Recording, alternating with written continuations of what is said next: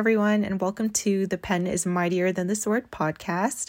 This is my doing project for OTR 504, and this entire podcast is going to be rooted in the adolescent development stage. And this will serve as the introduction podcast episode where I kind of go into the background of my project, the common thread, um, my favorite occupation, which is reading books, and I'll also discuss some of the meaningful books that I read during my teenage years that really left a mark on me. Um, so, first off, like I mentioned, my favorite or meaningful occupation is reading books.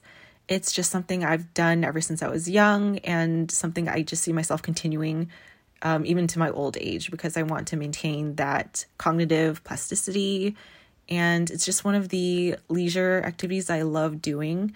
There's so much that is valuable when it comes to reading books. I for me personally, I just learned so many lessons. Um, I can read the perspectives of other people through autobiographies or through fictional characters. I can be challenged to sympathize for certain characters. I can use my critical thinking to analyze symbolism or certain meanings from books and there's just so many wonderful and really poignant lessons that you can learn from reading books. So that's why it's just one of my favorite things to do in my pastimes and whenever I have free time. And there's definitely a lot of stories during my teenage years that really impacted me.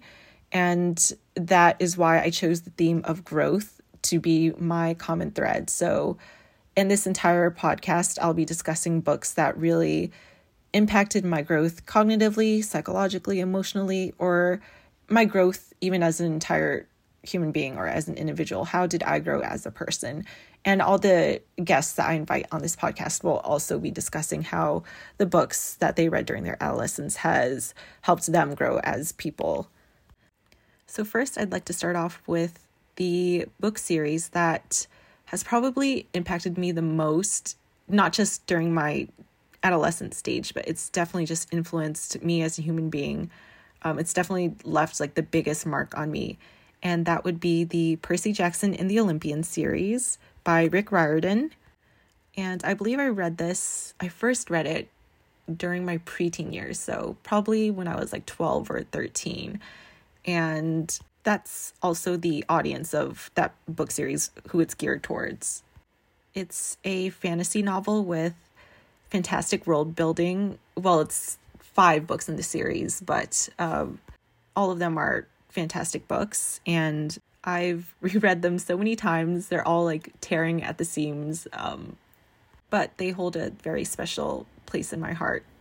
But yeah, to give a little background, this book series is kind of rooted in Greek mythology. So, in Greek mythology, the Olympians, all the Greek gods, they sometimes um, mate with mortals, and from that, they have demigod children. And based on those myths, the author Rick Riordan modernized it. So now he, the book series takes place in mo- in the modern world, and we learn that our protagonist, Percy Jackson, the main character of the series, he is also a demigod. He is the son of a mortal woman and the Greek god of the sea, Poseidon. And basically, throughout the series, it's about him going on these quests, finding his identity as a demigod. He befriends other demigods, other children of other gods. Um, for example, his best friend and eventual love interest is the daughter of Athena. Um, there's a lot of action and humor, and it's packed with a lot of heart. There's so much unique about that series. Um, like I said, it's very interesting the way it portrays the Greek myths, all the ancient Greek myths, and how it is interpreted into and how it is integrated into real life and this modern world and how the author modernizes these mythological creatures and monsters and godly beings into um, normal life. And along the way, Percy Jackson, he learns so much about friendships and growth and who to trust, things like that. But one of my favorite things about this entire series is that it flips the hero's journey on its head. Because when we think about heroes, and especially Greek heroes, we have this image of them fighting and eventually reaching victory and then basking in all of this glory. But for Percy Jackson, this might be a bit of a spoiler, but towards the end of the series, he has to learn the power of yielding and how that can be just as powerful as taking initiative. So throughout this entire series, he's kind of been hyped up as this child of the prophecy. He's like the chosen one, right? It's the number one trope in like all YA fantasy novels. But then at the very end, he learns that he is in fact not the hero. And he has to give up this position of power to someone else in order to basically save the world. And I just think that's so interesting because it really debunks that entire archetype and that entire trope that you know heroes go on this journey and they face conflicts and then they eventually you know get what they want. At the end they win. But for percy jackson it's just such a clever and thought-provoking way to basically write this entire series and show that the value of the hero's journey is the decisions you make along the way the character development that you have. Um, and i love percy's character. One of the themes that they touch upon in this book series is the fatal flaw. So, for a lot of Greek heroes, everyone has like a fatal flaw. In Percy Jackson, um, they actually mention Achilles, and everyone assumes that his fatal flaw is his heel, like the Achilles heel, right?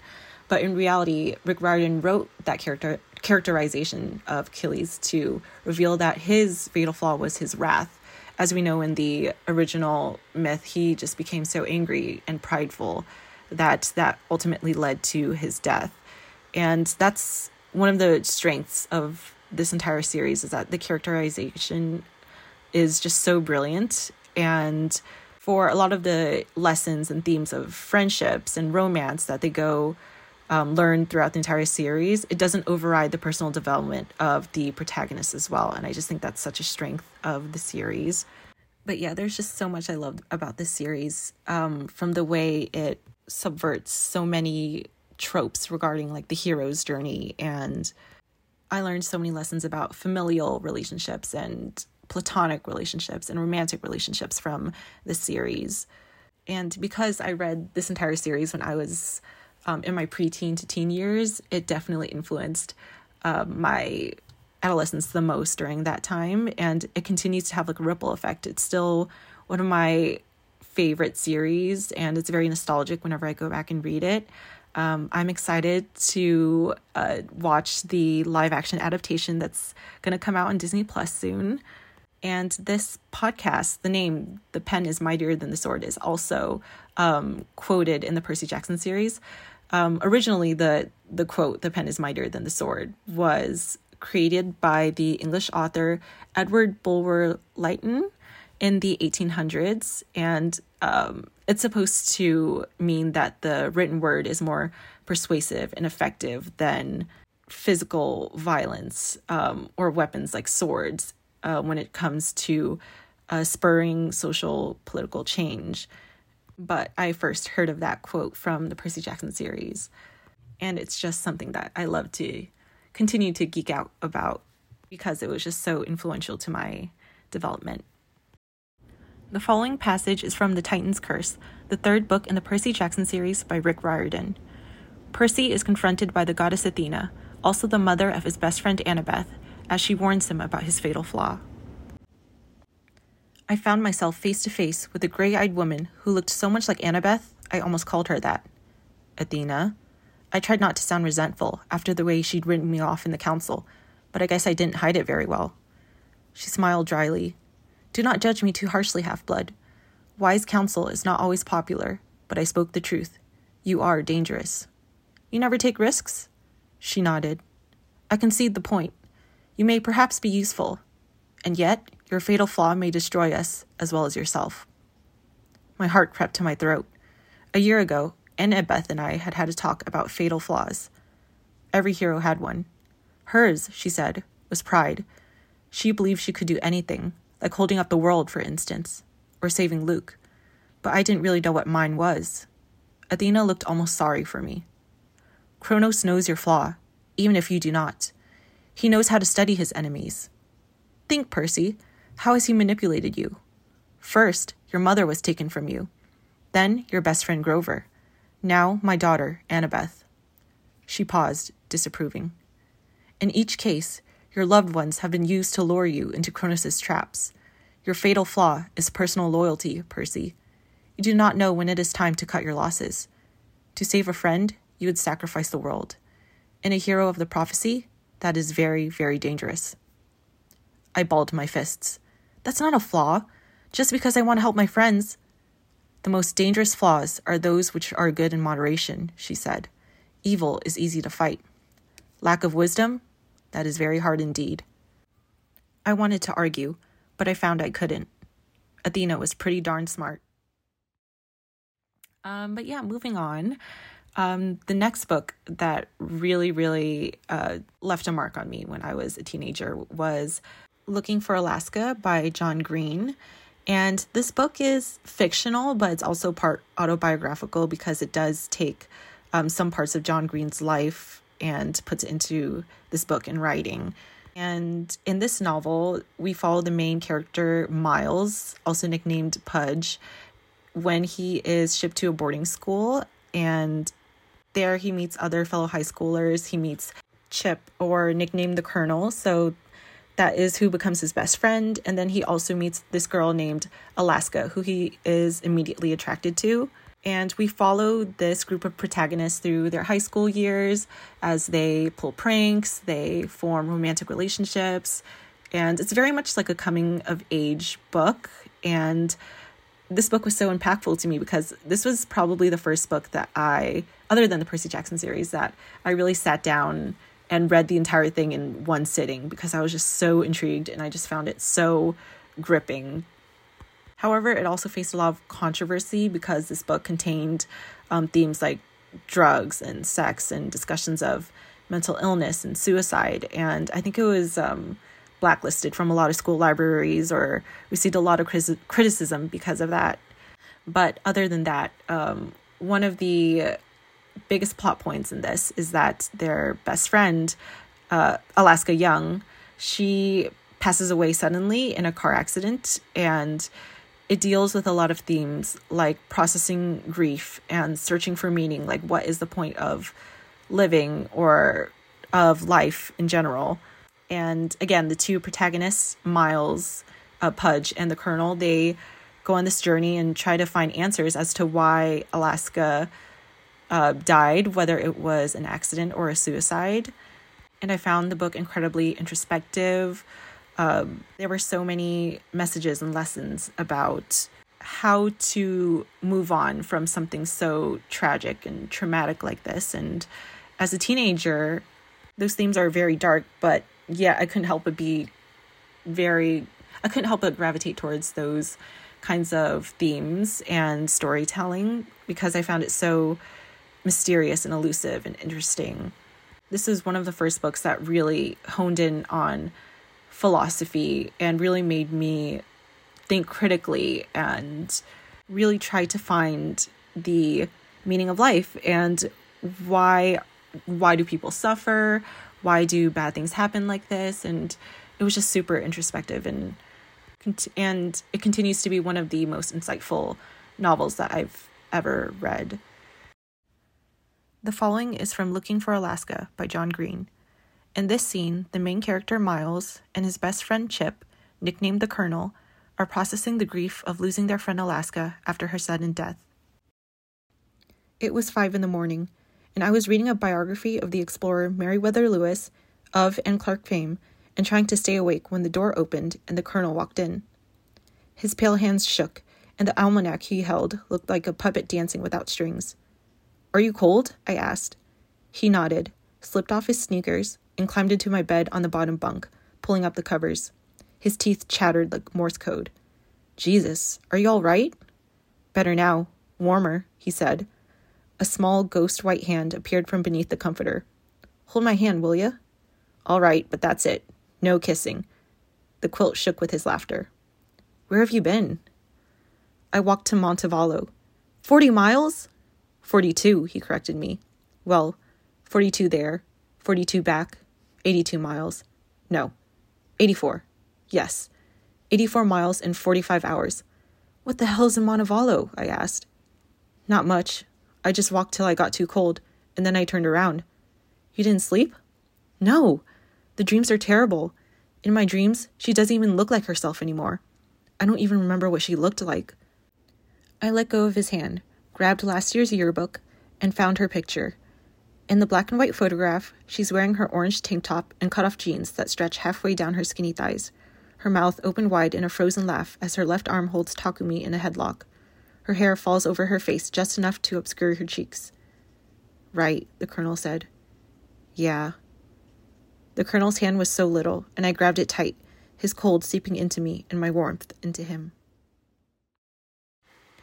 And, but yeah, moving on from that, there are also several books that I read during my high school years, um, assigned readings for my English class that really imprinted on me as well. And I think as a high schooler, when you're given these assigned readings, they can be a bit tedious. You can be like, oh, like, what's the point of reading these? But there, again, there's so many valuable lessons that you can learn from literature. And the books that really stood out to me um, during my teenage years as an adolescent adolescent was um, The Crucible by Arthur Miller, uh, The Scarlet Letter by Nathaniel Hawthorne, and Romeo and Juliet by Shakespeare.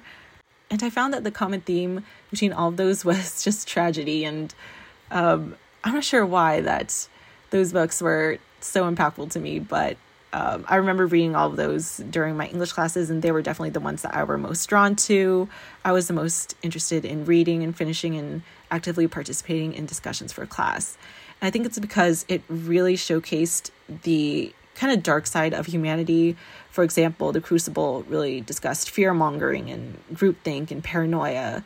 Same with The Scarlet Letter. And Romeo and Juliet was focused more on personal autonomy and identity.